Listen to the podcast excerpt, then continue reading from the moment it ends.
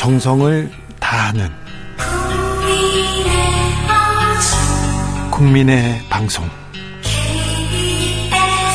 KBS 주진우 라이브. 그냥 그렇다고요.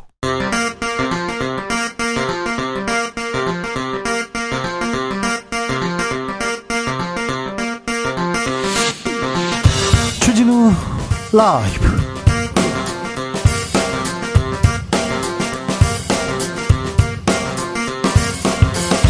2023년 4월 3일 월요일입니다. 안녕하십니까. 주진우입니다.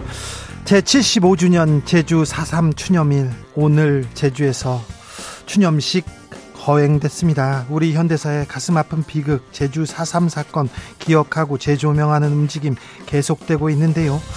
제주 4.3을 세상에 알린 소설 순이 삼촌의 저자 현기영 작가와 그날의 제주 기억해 보겠습니다.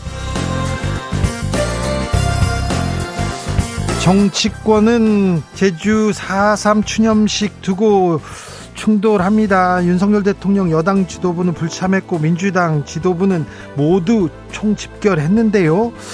어, 국회에서는 한일 정상회담 결과를 두고 민주당에서 국정조사 요구하고 있습니다. 국민의힘에서는 문재인 정부 시절 남북 정상회담 내용도 공개하라 맞서고 있는데요. 박수현 청와대 전 소통수석에게 물어보겠습니다. 정광훈 목사 홍준표 대구시장과 설전을 벌였는데요. 국민의힘 지도부에서 아, 좀 불편한가 봅니다. 그래서 홍준표 대구시장한테 좀 자제해라 이렇게 얘기했더니 또 홍준표 시장 가만히 있지 않았습니다. 근데 그 얘기를 듣고 전광훈 목사 가만히 있지 않았습니다. 주진우 라이브에서 직접 전광훈 목사는 뭐라고 했는지 주스에서 담아봤습니다. 나비처럼 날아 벌처럼 쏜다. 여기는 주진우 라이브입니다. 오늘도 자중차에 겸손하고 진정성 있게 여러분과 함께 하겠습니다. 산불 소식 계속됩니다. 워낙 건조하고 바람이 심해서요. 하, 불이 일단 나면요. 산불이 나면 이렇게 꺼지지 않습니다. 계속 번집니다. 어제는 인왕산 산불 소식도 전해졌어요. 서울에서 아, 큰 산불 계속 보고 있었는데 아, 다른 지역도 큰 피해 없어야 되는데 음 산불이 한 번 나면요 복구하는데 수십 년 걸립니다.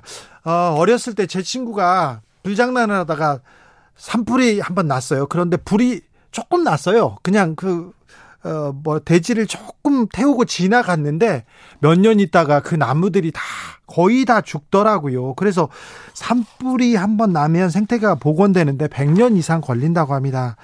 아, 자연 사랑, 환경 보호를 위해서 우리가 조, 조심 또 조심해야 됩니다. 특 별히 봄에 산, 산 주변에서 불을 피우거나 담뱃불 절대 안 됩니다.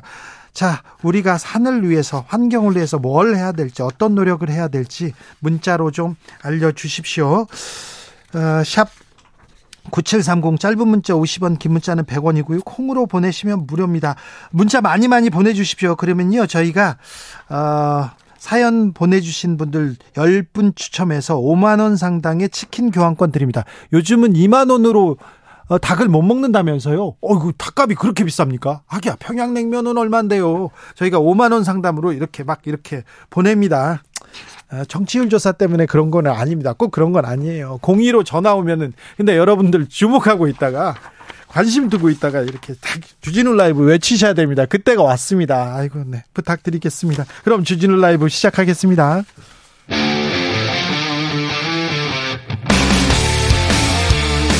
탐사보도 외길 인생 20년. 주 기자가 제일 싫어하는 것은?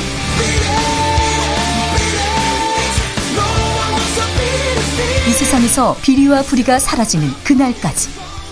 오늘도 흔들림 없이 주진우 라이브와 함께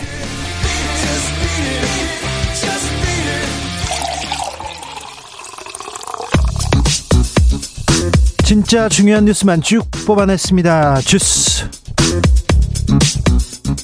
정상근 기자 어서 오세요. 안녕하십니까? 어제 하루에만 산불 30여 건 발생했습니다. 네, 전국에 건조특보가 발효된 가운데 지난 주말 전국 곳곳에서 산불이 발생해 피해가 속출했습니다. 어제 산림청에 따르면 전국에서 총 34건의 산불이 발생을 했는데요. 특히 어제 오전 11시쯤 발생한 홍성과 대전의 산불은 산불 대응 3단계까지 발령이 됐는데요. 네. 다행히 인명 피해는 없었습니다만 홍성의 경우 1000헥타르의 피해를 봤습니다. 아, 주택도 수십 채가 불에 탔습니다. 서울에서도 인왕산에서도 불이 났어요? 네, 서울 한복판인 종로구 인왕산에서도 어제 오전 11시 53분쯤 불이 났습니다. 화재가 바람을 타고 한때 정상 부근까지 번졌습니다만 큰 불길은 5시간 만에 잡았는데요. 하지만 잔불이 쉽게 잡히지 않았고 25시간 만인 오늘 오후 불길을 모두 진압했습니다. 산불은 오늘도 이어집니다. 네, 오늘 낮 12시 20분쯤 전남 한평군에서 산불이 발생했고요. 오후 1시 40분쯤에는 전남 순천시에서 산불이 발생을 했습니다. 아, 각 산불로 인한 인명 피해는 발생하지 않았고요. 이 진화 인력과 장비가 투입된 상황입니다. 근데 산불 났는데 김영환 충북지사 도대체 뭐 한 겁니까? 네, 지난달 30일 오후 이 충북 제천 봉황산에 산불이 났는데요. 당시 산림당국은 예상 피해가 10에서 30헥타르 정도일 것으로 판단하고 산불 대응 1단계를 발령했습니다. 또한 위험 지역 주민들을 대상으로 20분가량 대피령을 내렸는데요. 산불 대응 1단계의 지휘권자는 시군 구청장으로 외국 출장 중인 김창규 제천시장을 대신해서 박기순 부시장이 현장을 지휘했고 산불은 21헥타르를 태운 뒤 31일 오전에 완전히 진화가 됐었습니다. 그런데요? 어, 그런데 산불이 났을 당시에 김영한 충북지사가 술자리에 참석한 사실이 알려지면서 논란이 되고 있습니다. 어, 김영한 지사는 30일 오후 7시 30분쯤 이 충주시 문화회관에서 열린 도립 교향악단 연주회를 참관한 뒤 2시간 뒤에 이 지역 청년 모임에 참석했는데요. 어, 이 자리에서 김영한 지사가 술잔을 건배하는 등의 사진이 SNS에 게시가 됐습니다. 어, 이에 대해 충북도는 산불 대응 1단계였고 또 인명 피해가 없고 안정화 단계였다라면서 청년 모임 자리는 지역 주민들의 애로 사항을 청취하고 도정의 시책을 설명한 자리였다라고 설명했습니다. 자영업자 대출이 천조 원에 이른다는 보고가 나왔습니다. 네, 한국은행이 양경수 의원실에 제출한 자영업자 대출 현황에 따르면 지난해 4분기 말을 기준으로 자영업자들의 총 대출액이 1,019조 어, 8천억 원에 이르는 것으로 추산됐습니다. 이 자영업자 대출액은 지난해 3분기 처음으로 1,000조 원을 넘어선 이후 4분기에도 최대 기록을 경신했습니다. 어, 또한 대출금리 상승에 따른 자영업 대출자들의 이자 부담 증가분을 추산한 결과 대출금리가 0.25%포인트가 올라갈 때마다 1인당 평균 연 이자가 60만 원씩 늘어나는 것으로 추산됐습니다. 중위소득자가 서울에서 살 수 있는 아파트가 100채 중 3채에 불과한다면서요? 네, 지난해 집값이 하락세로 전환했다지만 여전히 서울에서 중위소득 가구가 구매할 수 있는 아파트는 100채 중 3채에 불과한 것으로 나타났습니다. 이 주택금융공사는 오늘 지난해 서울의 주택, 주택 구입 물량 지수를 3.0으로 집계했는데요. 이 주택 구입 물량 지수는 주택 구입 능력을 측정하는 지수로 수치가 100에 가까울수록 중위소득 가구가 구입 가능한 주택 물량이 많다라는 의미입니다. 어, 참고로 10년 전에는 중위소득 가구가 구입 가능한 서울의 주택이 세 채 중 한 채 정도였는데요. 그래요? 네, 지금은 100채 중 3채가 됐습니다. 10년 전에는 세채중 한 채는 살 수 있었는데 지금 100채 중 3채요? 아, 참. 이 부의 양극화. 어찌해야 될지 우리가 이 우리 사회가 이 부분에 대해서 더 고민해 봐야 되는데 오늘 4월 3일입니다. 4.3 추념식이 열렸습니다. 대통령은 불참했습니다. 네, 제75주년 제주 4.3 희생자 추념식이 오늘 오전 제주시 4.3 평화공원에서 봉행됐습니다. 이 자리에는 윤석열 대통령이 불참하고 한덕수 국무총리가 참석했는데요. 대통령실은 한미 정상회담 준비 등의 이유로 윤석열 대통령이 불참했다라고 설명했습니다. 어, 또한 김기현 국민의힘 대표도 참석하지 않았습니다. 민주당에서는 대표와 지도부가 총 출동했는데요. 이 문제에 대해서는 잠시 후에 현기영 작가 고민해 보겠습니다. 아, 국민의힘에서는 정광훈 목사 이야기가 계속됩니다. 홍준표 대구시장과 전광훈 목사 설전을 벌였습니다. 네, 김재현 최고위원 발언 등으로 문제 논란이 된 이 정광원 목사가 지난달 29일 한 유튜브 방송에 출연해서 홍준표 대구시장을 향해 비속어를 쓰며 홍준표 시장도 광화문 집회에 덕을 보려고 광화문에서 연설을 했다라고 주장했습니다. 어, 이에 홍준표 대구시장은 자신의 SNS에 목회자가 목회자답지 않게 욕설을 입에 달고 다니면서 자제력을 잃고 거친 말을 함부로 내뱉는 것은 참으로 유감이라고 말했습니다. 목회자가 왜 이렇게 욕을 해요? 얘기했더니 예수도 욕을 했다 이렇게 얘기를 하는데 그건 아니잖아요 얘기했더니 아니 욕설은 할 수도 있다 얘기합니다 그리고 우파 천하 통일했다 이 얘기를 김재원 최고위원이 했지 않습니까 그래서요 주진우 라이브에서 정광훈 목사에게 우파 천하 통일했습니까 물어봤습니다 우파 진영 천하 통일했다 김재원 최고위원이 그렇게 얘기를 했어요. 네. 제가 5년 광화문 운동을 하면서 서명을 한 사람이 1,800만입니다. 그 광화문 운동한 것 때문에 결국 대한민국이 북한으로 넘어가는 것이 지금 태클이 걸려 있는 상태입니다. 김재원 최고위원에 대한 음. 비판이 쏟아지자 홍준표 시장이 나섰어요. 네. 김재원 최고위원하고 홍준표하고 라이벌이더라고. 사이가 안 좋아요. 그러니까 경북 대구를 놓고 주도권을 서로 가지려고 그 두 사람이 싸우는 과정에서 네. 저를 물고 들어간 거예요.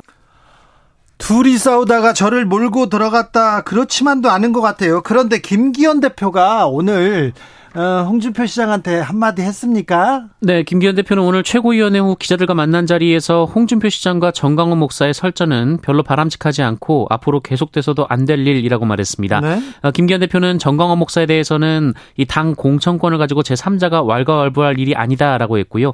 홍준표 시장을 향해서도 지방자치 행정을 맡은 사람은 그에 전념하시면 좋겠다라고 말했습니다. 시장은 시장직에 전념하면 좋겠다 이렇게 얘기했습니다. 그렇더니 홍준표 시장이 발끈하고 나섰습니다.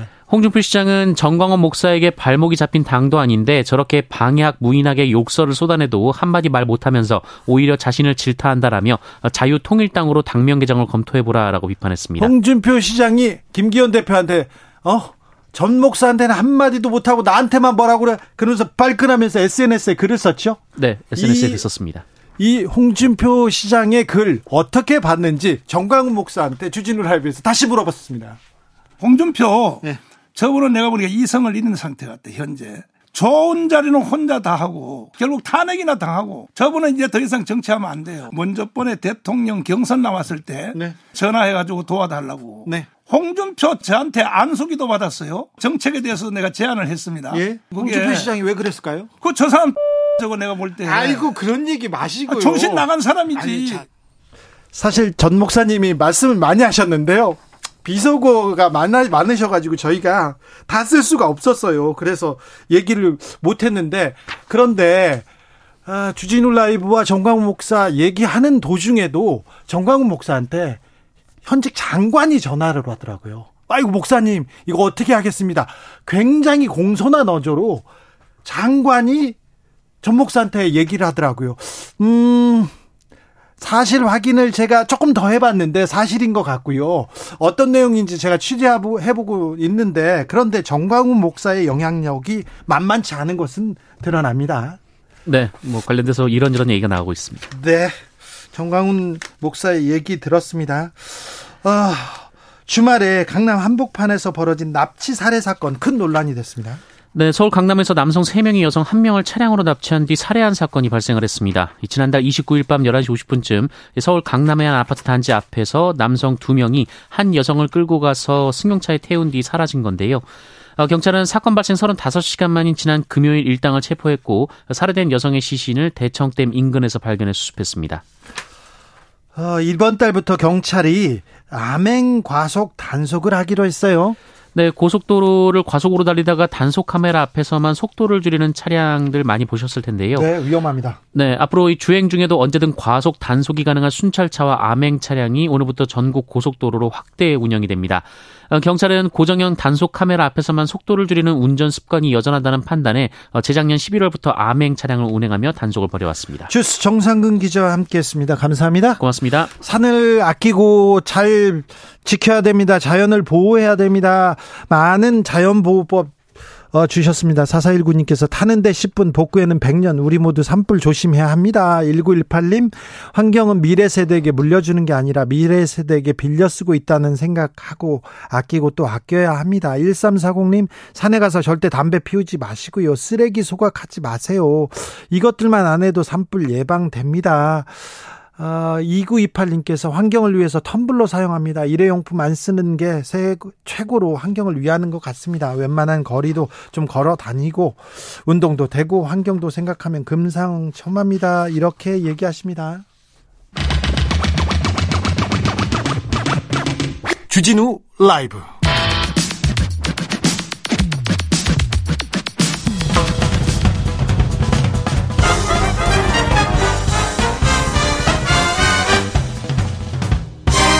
훅 인터뷰.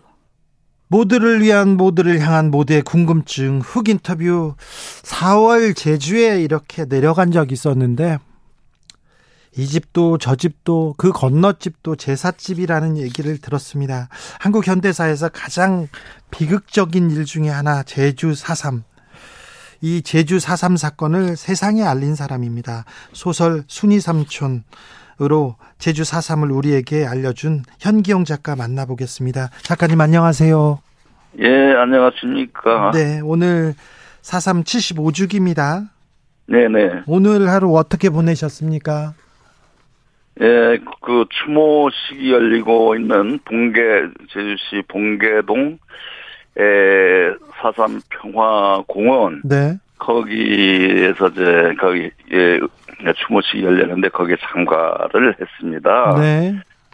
참가했는데 날씨가 참 좋았어요. 마치, 어, 참, 어, 음습한 그늘에만 계신 사삼 3만 영령들이 오늘은 따뜻한 봄볕과 봄바람을 이렇게 쏘이시지 않았나 하는 그런 좋은 날씨였고 예.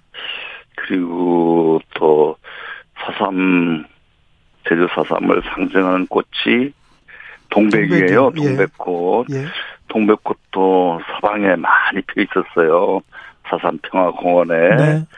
에, 어, 뭐 좋았어요. 그리고 그 참배객들이 유족과 그리고 도민들 얼마나 모였냐면 참 코로나 때문에 좀잘안못 모였었는데 거의 그만 오천 명 가량 이제 모였습니다. 모여서 참배를 한 거죠. 거기에서 여러 가지 의식들이 거행되었는데 거기에 나와서 그 유가족들이 그, 한, 유가족 한 세 명 나오셔서 그동안 그 부모님을 잃고 그 고단한 삶을 살았던 그 얘기를 하는데 참 눈물이 겨웠어요. 예. 하여튼, 예, 그런 하루를 보내, 보냈습니다. 네, 예. 선생님의 책에서 그리고 역사 음. 책에서 제주 4.3에 대해서 배웠습니다. 그런데 4.3 추모공원에 갔더니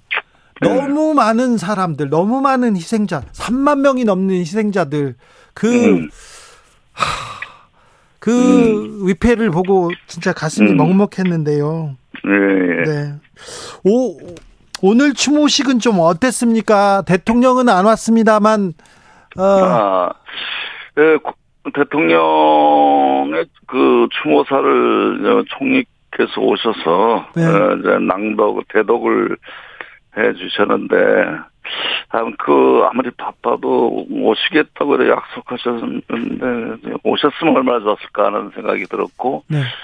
그리고 뭐 오후가 돼서 오후가 돼서 한 4시쯤에 네. 오후 4시쯤에 전직 대통령인 문재인 대통령 예. 전 대통령이 참배를 했어요. 와서 아 그래서 어 참 고맙게 생각합니다. 문재인 선- 네, 전 대통령님은 예, 지금까지 한 네 번쯤 이렇게 내려오셔서 참배를 하신 거죠. 예, 네. 참 고맙게 생각합니다. 네. 예. 윤석열 대통령은 작년에는 오셨잖아요. 그래서 또 예, 오겠다고 예. 하셨죠. 예, 예. 근데 이제 뭐 바쁘신가 보죠. 뭐 네. 그래서 에, 뭐 내년에는 꼭 오시라고 생각합니다. 어, 소설 순이 삼촌에도 서북 청년단 얘기가 좀 나오지 않습니까? 예, 예. 오늘 추모식에 서북 청년단 요원들이 왔습니까? 아이, 뭐, 그, 뭐, 그, 그 무시할 만한 거고, 뭐, 좀, 뭐, 또라이들이 좀 하는 거고, 그, 죄송합니다. 뭐, 네. 시, 그렇게 신경 쓸 그런 세력이 전혀 아닙니다. 아, 그렇습니까? 그러니까, 예, 그래서 뭐, 그래서 뭐, 하여튼 해프닝 또 악동들이 노름 비슷하게 그렇게 하는 거죠. 표현이, 표현의 자유, 뭐, 어쩌고저쩌고 하면서, 그냥 노는 거예요. 이제, 그게- 놀랬지 하고, 이제, 사람들에게 겨, 그, 놀래키는 네. 그런 행동이라고 보지 그게 뭐 큰 세력이라고 저는 보지 않습니다. 그런데 저는 지금 제주 4.3인데 춘모식에 다시 서북 청년들 회원들이라니 아 좀 아, 안타까웠어요. 예, 네, 그렇죠. 근데 70여 년 전에 그 서북 청년 그 그쪽을 뭐 있는 그런 후계 집단은 아닌 것 같아요. 내가 볼 때는 네. 뭐 난 내가 잘못 판단하고 있는지 모르지만 예, 그런 건 아닌 것 같고 그게 문제되는 건 그, 그보다는 또그저 군소 그 보수 극우 보수 정당들 있잖아요. 네. 그들이 문제인 것 같아요. 왜그 어떤 문제입니까? 아이고 뭐 태, 음, 아, 보- 그 국힘 예, 국민의 힘당에서는 그, 그 거의 최고인 하는 사람이 이제 네. 태용호가 엉뚱한 소리 했고 예. 그거 말고 이제 군소정당 뭐 이름도 난 잘 모르겠습니다. 하여튼 뭐 여러 예, 그, 그 군소정당들이 뭐 공산 이 사삼을 공산주의자들이 공산 폭동이다 이렇게 예, 얘기를 해요. 예. 그렇게 현수막을 내걸고 현수막을 그런데 걸어놨다면서요. 예, 그런데 이게 다 여기 진상 규명이 된 일입니다. 네. 이건 제주 제주도 청년들이 자체적으로 자발적으로 일어난 것이지 어디 외부 세력에 의해서 된 게 아니거든요. 그게 다 조사로 다 돼 있어요. 예. 그리고 뭐 유교 전쟁에가 누가 영웅, 백선엽 그 대장이죠. 예. 그 백선엽 장군도 아, 그런 거 전혀 북하고는 관계없는 제주 청년 자체적으로 일어난 그 어, 에, 행위다 이렇게 얘기했고 그 당시 또 남로당 중앙당의 그저 남로당 중앙당의 그 선전 부장했던 박갑봉 씨가 있어요. 그 양반도 이 중앙에서 과제를 전혀 한 것이 없다 이렇게 다 나와 있는 이런 걸 가지고 중앙 남로당의 뭐, 뭐 사주다 김일성이 사주다 이게 참 말도 안 되는 소리를 가지고 이런 가짜 뉴스를 퍼뜨리고 있어요.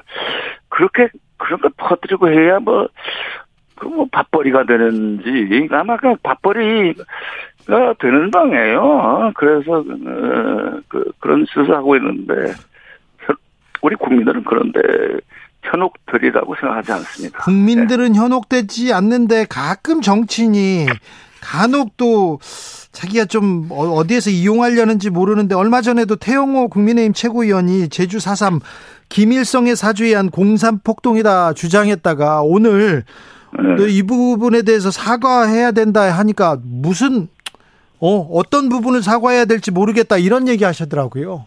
그러니까 아유 뭐 국, 국민의힘당에서 그 사람을 징계하든지 뭘 해야지 그걸 그냥 놔두고 있다는 거는 그 국민의힘의 그 사상적 배경이나 지 생각 이걸 의심할 수밖에 없거든요. 예. 예, 그, 예, 태용호 그 사람이 그 지금 가짜 뉴스를 퍼뜨리고 있는 건데 그리고 그런 가짜 뉴스가 제주 도민을 얼마나 모욕하는 일입니까? 그렇죠.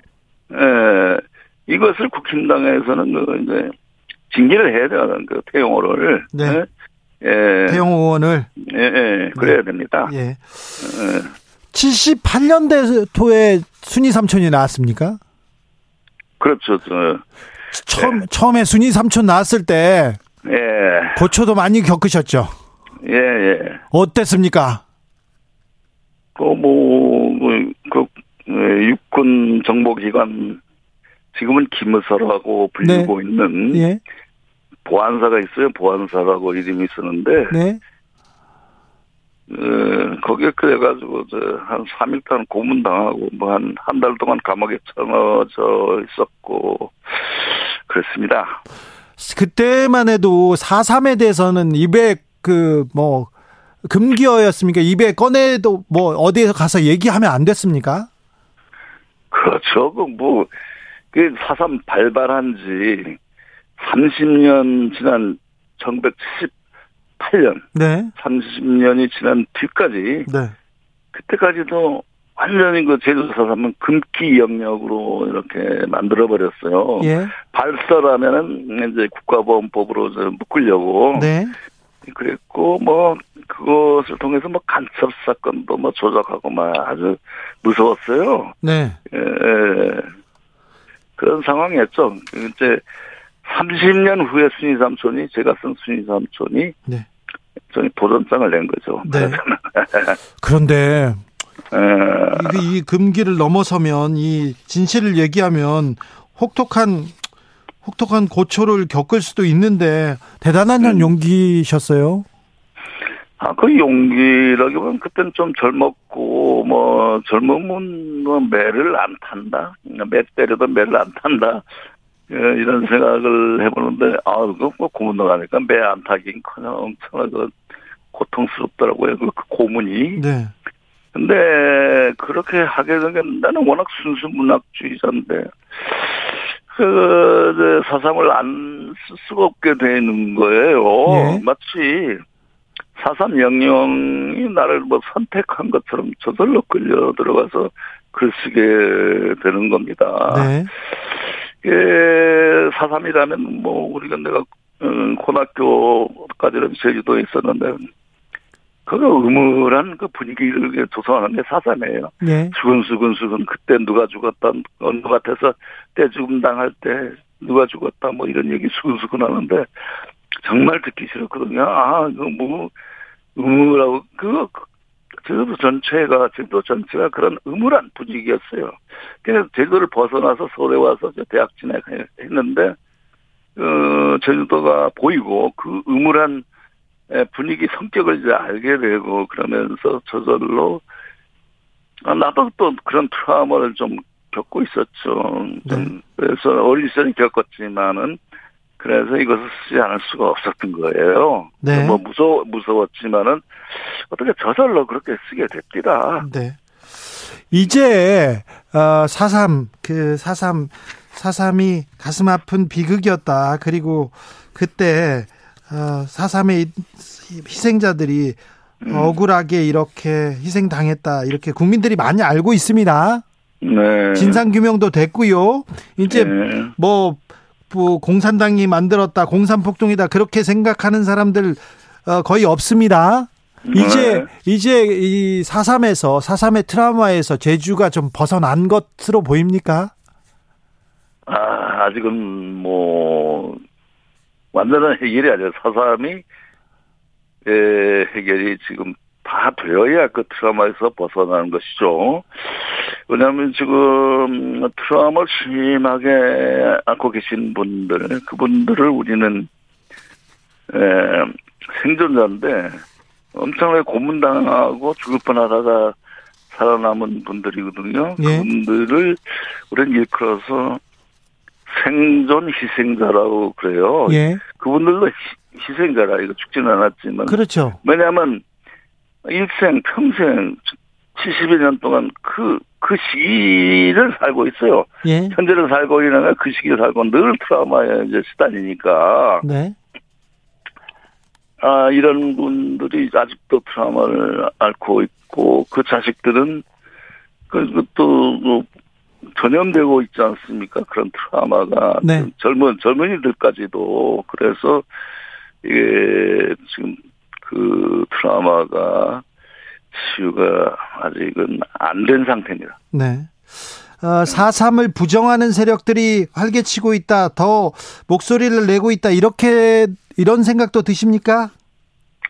아 이제는 아까도 말씀한 아주 그 마이너리티 네. 소수자라고 생각합니다. 예.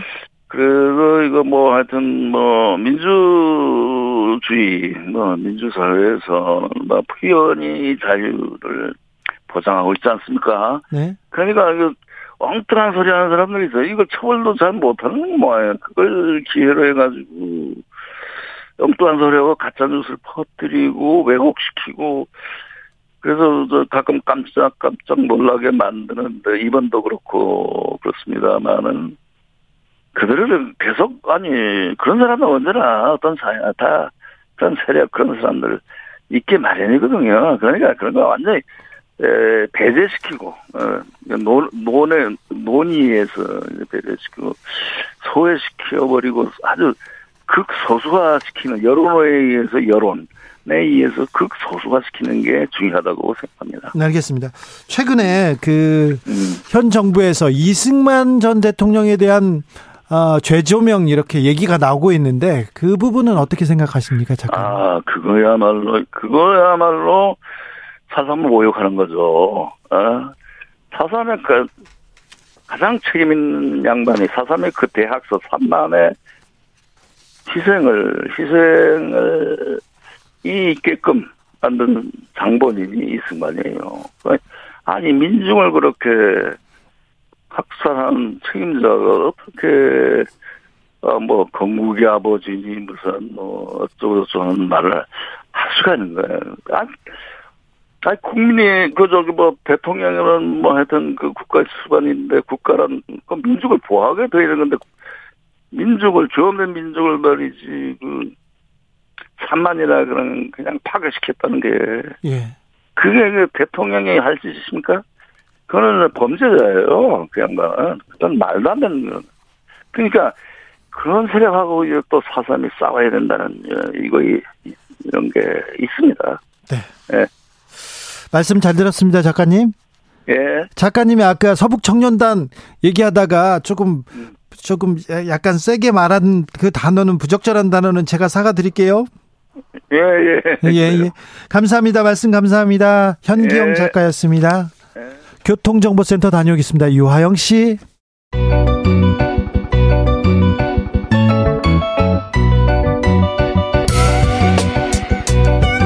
한층 날카롭다, 한결 정확하다, 한편 세심하다, 밖에서 보는 내밀한 분석, 정치적 원의 시점. 오늘의 정치권 상황 원회에서 더 정확하게 분석해 드립니다. 이현주 전 국민의힘 의원 어서 오세요. 네, 안녕하세요. 부드러운 카리스마 이현주입니다. 부드러운 카리스마 이현주 오늘은 단독으로 모셨습니다. 아, 네, 네. 좀 뭔가 허전하네요. 그죠? 그래요? 아니 혼자 충분합니다. 어, 최민희 전 의원은 어디 말이에요. 가셨어요? 아, 네. 네. 방통위 상임위원으로 갔습니다. 아, 잘 되셨어요. 네. 그렇습니까? 오늘 4월 3일입니다. 4.3 희생자 추념식. 윤 대통령은 불참했습니다. 국민의힘 지도부도 불참하고요. 네. 민주당 지도부 그리고 전 어, 문재인 전 대통령은 참석했습니다. 어찌 보셨어요? 아, 네. 우리나라는 왜 맨날 이러는지 모르겠어요. 정말 미치겠어요, 진짜. 네. 근데 지난해에는 또 윤석열 대통령 대통령 당선자 신분으로 가셨죠? 네. 근데 그, 아니, 어떻게 1년 만에 이렇게 분위기가 싹 바뀌어요? 그러게요. 네.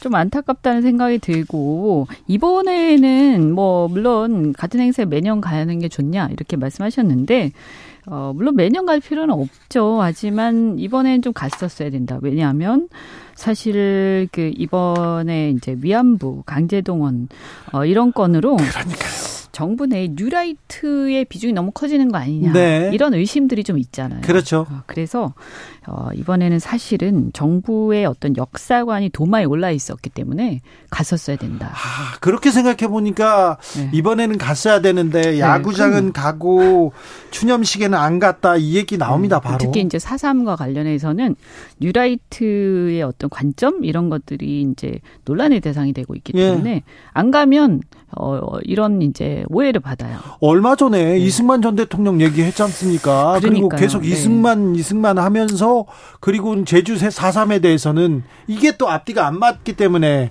그러니까요. 그래서 뭐 모든 대통령이 공과가 있습니다만 사삼 같은 경우에는 비극이잖아요. 네. 그렇죠? 그래서 어쨌든 수많은 수만 명 3만 명이 민간인 수만 명이 희생된 희생자가 네. 비극입니다. 그래서 꼭 갔었어야 되고 어쨌든 미국 방문 준비 말씀하셨는데 뭐 시구 시구할 시간은 있고 어, 이건 말이 안 됩니다. 대구 가서 시구할 시간은 있고 어, 사삼 갈 시간은 안 된다. 이것도 말이 안 되고 특히나 지금 일본 문제로 뉴라이트의 어떤 역할 이런 것들 우리 국민들이 바보가 아니에요. 그래서 지금 걱정이 태산 같거든요. 네. 어, 우리 정부의 역사관 여기에 대해서 걱정들이 많습니다. 이 역사 그냥 역사로 끝나는 게 아니니까 문제인 거예요. 네.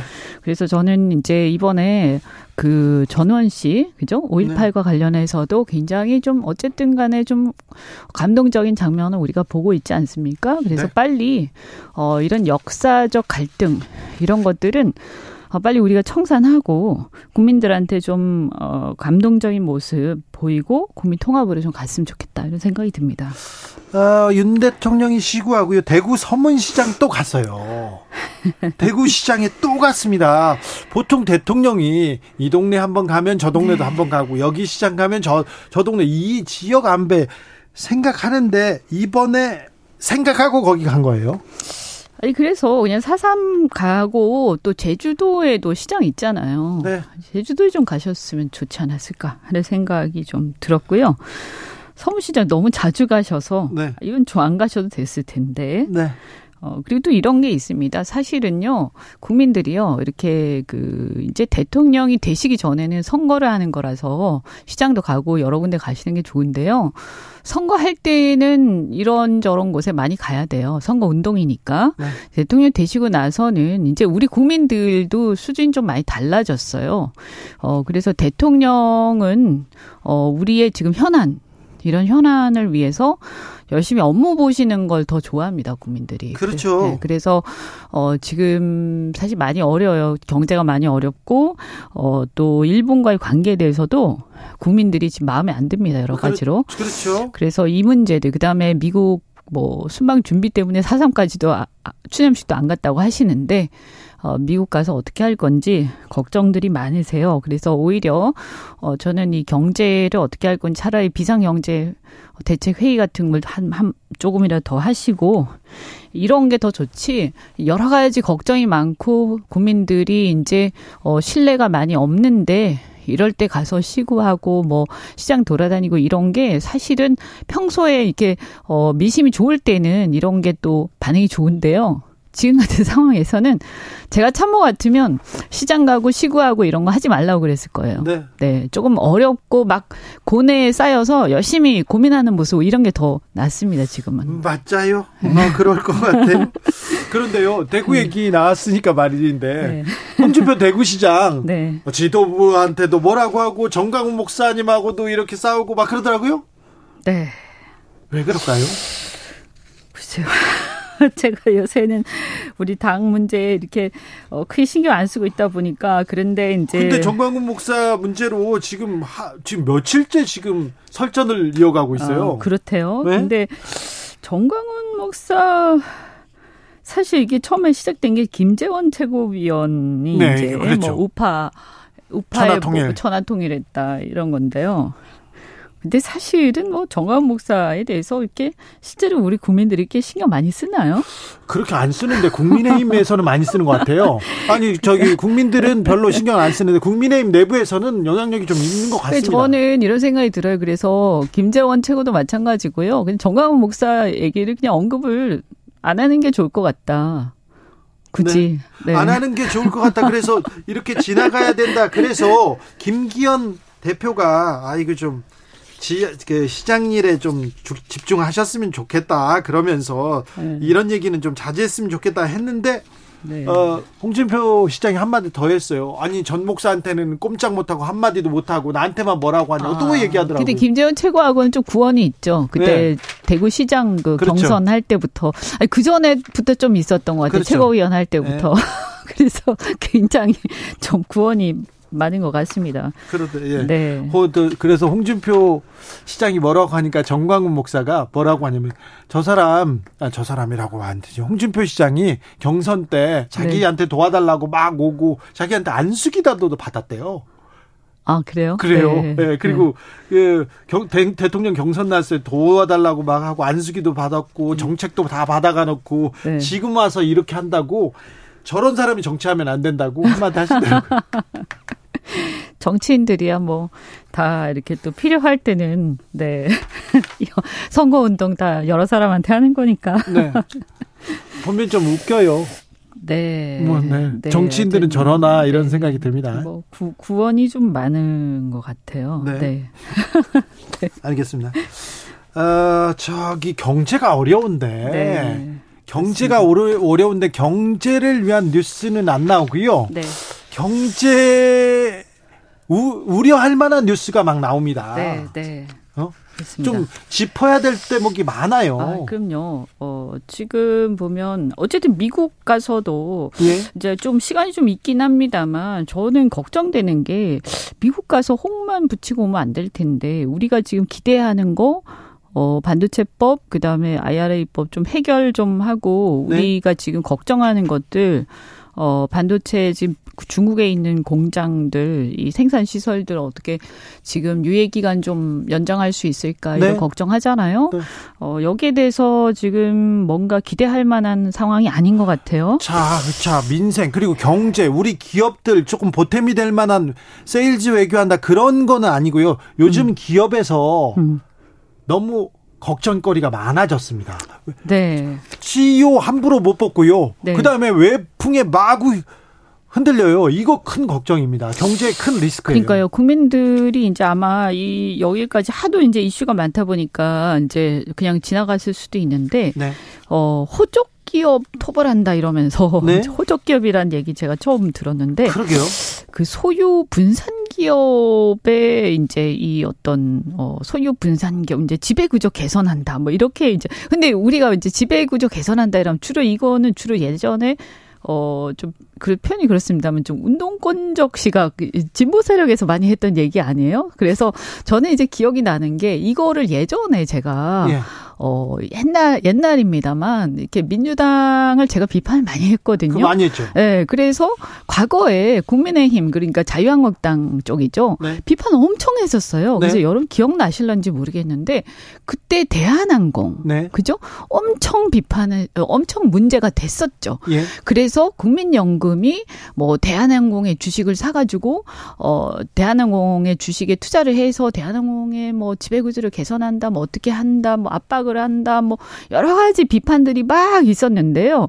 그런데 그걸 가지고 이제 뭐, 어, 기업을 좌지우지한다, 정부가 막 이런 비판들이 엄청났거든요. 그런데 이번에 보면 KT, KT. 포스코. 네. KT CEO를 그러니까 선정이 됐는데요. 네. 정부 쪽에서 음 안 돼 이렇게 해가지고 지금 찍어낸 거 아닙니까? 네, 검찰이 그러, 움직이고. 그러면서 국민연금공단에서 그 국민연금 우리 우리 국민들의 그 저기 기금이에요. 네. 그죠? 그리고 사실 이런 식으로 마구 지금 투자하면 안 돼요. 이런 목적으로. 왜냐하면 사실은 국민연금이 함부로 이런 목적으로 막 투자하다가 지금 수익이 안 나면 큰일 나요. 네. 우리 국민들이 얼마나 걱정입니까? 그런데 지금 이렇게 막 이런 어떤 그 지배 구조 개선한다는 명목으로 기업에다가 투자를 한다. 이렇게 큰 손으로 막 이렇게 압박을 하면서 결국에는 그 명목으로 해 가지고 그 어떤 좀 제가 의심하는 거는 그래서 이 지배 구조 개선을 명목으로 KT라든가 포스코라든가 좀 만만한 기업에다가 혹시 어, 이 CEO라든가 여기에다가 낙하산 보내려고 하는 거 아닌가? 예. 응? 지금 그런 게 지금 막 걱정돼요. 뭉게 뭉게 네. 올라가고 있죠. 네. 그래서 우리 국민들이 여기에 대해서 눈을 부라리고 네. 쳐다보셔야 돼요. 그래서 저는 뭐냐, 아, 이게 뭐냐 지금 옛날에 자유시장 경제 막 외치면서 과거에 문재인 정권이나 과거 정권에 대해서 그렇게 비판을 해대더니 정권이 바뀌고 나니까 이제는 슬며시 그냥 조용히 실제로 똑같은 짓을 하는데 이제는 더 이거는 똑같다니요 이번 강도가 훨씬 됩니다. 네, 아니 그래서 그 전에는 그래도 지배구조 개선에 대해서 무슨 어떤 저는 좀 사실은 굉장히 이념적인 거라고 생각을 하지만 그때는 재벌가에서 어, 나름대로 이렇게 족벌 경영이 너무 심하니까 나름대로 저는 그 어떤 이념적인 그 어, 의도라도 있었어요. 근데 지금은 제가 볼 때는 그냥 자리야 자리. 그렇죠. 근데 왜 이런 짓을 하냐? 그래서 이런 관료적인 행태를 정말 근절을 해야 되고 이유가 뭐든 간에 저는 이런 식으로 지금 뭐 하는 짓이냐? 그래서 이런 관료 경제를 가지고 하면서 그런 실제로 예전에는 그러면 과거에는 어 자유시장 경제 막 운운하면서 남이 할 때는 막 비판해 놓고 지금은 지금은 오히려 훨씬 더 나쁜 의도를 가지고 자기가 이 자리에 욕심이 나가지고 내로남불을 한다. 이거 말이죠. 국민들이요. 절대 이거 용납하면 안 됩니다. 이거 눈 부라리고 보셔야 돼요. 네. KT 포스코 그리고 각 은행권에서 지금 이런 일이 있는데 아 너무 너무 매- 화가 나 진짜. 네 너무 엄청난 일들이 벌어지고 있어요. 그런데 다른 사건들이 워낙 커서요. 아. 눈에 이안 문제가 눈에 안 띄요. 아니 저는 너무 화가 나는 거예요. 왜냐하면 예전에도 제가 이런 것들이 비판을 계속 네. 해왔기 때문에 지금 이렇게 내로남불적으로 막 하면서 여권의 의원들까지도 나서서 여기에 한 같이 한몫하려는 걸 보면서 네. 야 이게 이렇게 창피한 짓을 하고 어 이렇게 하면 되겠냐 정말 너무 나 부끄럽고 이러면 네. 안 됩니다. 응? 한일 정상회담 관련해서는 관련해서는 국정조사를 좀 추진하고 있습니다. 민주당에서 네. 어찌 보십니까? 아니, 밝힐 그러니까. 거는 밝혀야죠. 네. 그러니까 사실은 뭐 이런 걸 가지고 정쟁화하는 게 바람직한 건 아니에요. 그런데 문제는 뭐냐 하면 지금 일본 언론에서 너무 많은 게 지금 쏟아지고 있어요. 예. 근데 우리 정부가 답을 못 하고 있어요. 네. 그죠? 근데 후쿠시마 오염수. 그다음에 더 문제는 뭐냐면 독도와 관련해서 얘기를 했다라는 거 아닙니까? 그렇죠. 일본 언론의 주장입니다. 근데 이거는 영토 주권의 문제고 너무나 심각한 거예요. 네. 그래서 저는 이거 민주당이 공세적으로 하는 것도 있지만 이거 만약에 어 방어하고 싶으면 이거 확실하게 이 문제를 보도한 언론, 일본 언론과 일본 정부에 대해서 네.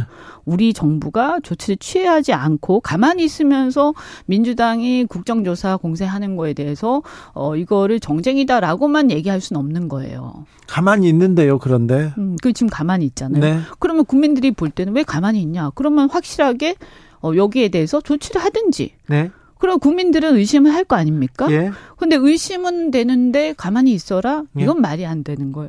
그리고 영토 주권의 문제이기 때문에 그냥 넘어갈 수는 없어요. 예. 그러니까 요거는 밝힐 건 밝힐 수밖에 없는 상황으로 가는 거예요. 우리가 밝히지 못하면. 정부가 밝히지 못하면. 네. 한덕수 국무총리 일본 언론에 일일이 조치하기보다는 그러면서 또 말을 좀 아꼈는데요. 아, 시간이 걸리더라도 한국 국민의 이해를 구하겠다, 구해 나가겠다 말이 얘기했는데 됩니까 그게? 그러게요. 아니 뭐- 누구의 이해를 구하는 거예요? 아니 이거는요 무슨 제3자도 그렇게 얘기하면 안 되는 거예요. 그리고 이 문제는 뭘 이해를 구해요? 이건 펄펄 뛰어야 될 문제죠. 아 그렇죠. 어, 아니 뭘 이해를 구해요? 우리나라 대통령 아닙니까? 예. 저는 기가 막히고요. 그 다음에 이거 일본 문제는 저는 미국 문제하고 별개로 봐야 된다. 네. 어? 지금 한미일 협력은 우리가 하지만 군사 협력 문제는 굉장히 민감한 문제거든요. 이 일본이 지금 재무장 시도를 계속하는 거 아닙니까? 그래서 인도 태평양 전략을 미국의 전략을 등에 업고 자기들이 이제 대리인이 되려고 자처를 하고 있는데 이게 현재 이제 북한을 어, 북한에 대항하기 위해서 우리가 일본하고 협력한다라고 하지만 우리가 명심해야 될 게 뭐냐면 과거에 우리나라의 주적이 어디였어요? 과거 북한이기도 했지만 그 전으로 거슬러 올라가면 한편 일본이었죠. 항상 일본이었어요. 그러니까 우리한테 있어서 위협은 북한이기도 하지만 동시에 또 일본이기도 한 거였어요. 그리고 일본을 지금 믿을 수가 없어요. 그러니까 우리는 북한도 못 믿지만 네. 일본도 못 믿는 거예요. 그렇죠. 근데 미래의 주적이 또 북한도 우리의 주적이지만 일본도 언제 우리의 주적이 될지도 모르는 거예요. 그러니까요. 그런데 문제는 뭐냐면 일본이 영토에 대해서 얘기를 안 하면 또 모르겠어요. 근데 영토에 대해서 독도 얘기를 계속 하고 있잖아요. 네. 근데 우리나라의 영토에 대해서 자기 영토라고 자꾸 우기는 나라하고 어떻게 군사 협력을 합니까? 그러니까요. 아, 이게 말이 되냐고요. 지금 독도 앞바다에 지금 이 일, 일장기 건 군함이 들어온다는 거 아니에요? 같이 아니 훈련한다는 거 일본이 아니에요? 독도 얘기만 안 해도 제가 볼 때는 가능성이 있어요. 근데 독도 얘기를 하잖아요. 그러니까 제, 세계 2차 대전 패전국 중에서요. 패전국 중에서 이웃 나라한테 영토에 대해서 시비를 거는 나라가 있습니까, 지금? 없습니다. 일본만 유일하죠. 그죠? 예. 자기가 졌단 말이에요. 그래서 졌다고 사죄한다라고 그렇게 스탠스를 잡고 있는 나라 중에서 이웃 나라한테 야 근데 그 땅 있잖아 사실 우리 거였어 내나 이렇게 얘기하는 나라가 있냐고요. 그런데 그 나라하고 어떻게 군사 협력을 하냐고요. 이거는 우리가 미국한테요. 야 우리가 다 모든 거 다 협력해. 그런데 우리 영토에 대해서 지금 내놓으라고 저러고 있기 때문에 우리가 군사 협력 요선은 못 넘겠어. 그 네가 이해를 해라라고 분명히 천명을 해야 돼요. 그러면 미국이 오히려 우리를 달래려고 하는 거 아니 아닐까요? 그거는 미국이고 뭐 무슨 할아버지고 간에 네. 안 되는 거 아닙니까? 그거는 네.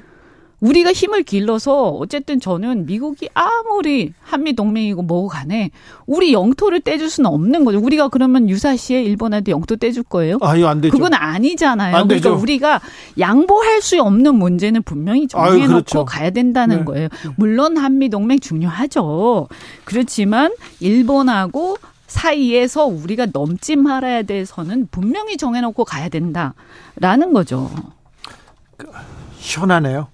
어, 그건 당연한 거 아닙니까? 당연해요. 근데 이런 걸 정해놓지 않고 그냥 어설프게 가다 보면 어 하다가 그냥 가는 거예요. 아니 근데 국민의힘에서 이런 얘기를 안 하잖아요. 아니 그러니까 지금 문제인 거예요. 왜냐하면 네. 지금 어 하다가 지금 여기까지 온 거예요. 자, 일본 언론에서 독도 얘기했다는데 어, 뭡니까 이렇게 물어보니까 대답을 안 하지 않습니까? 그래서 그게 문제가 점점 커질 거예요. 안 돼요, 이거는.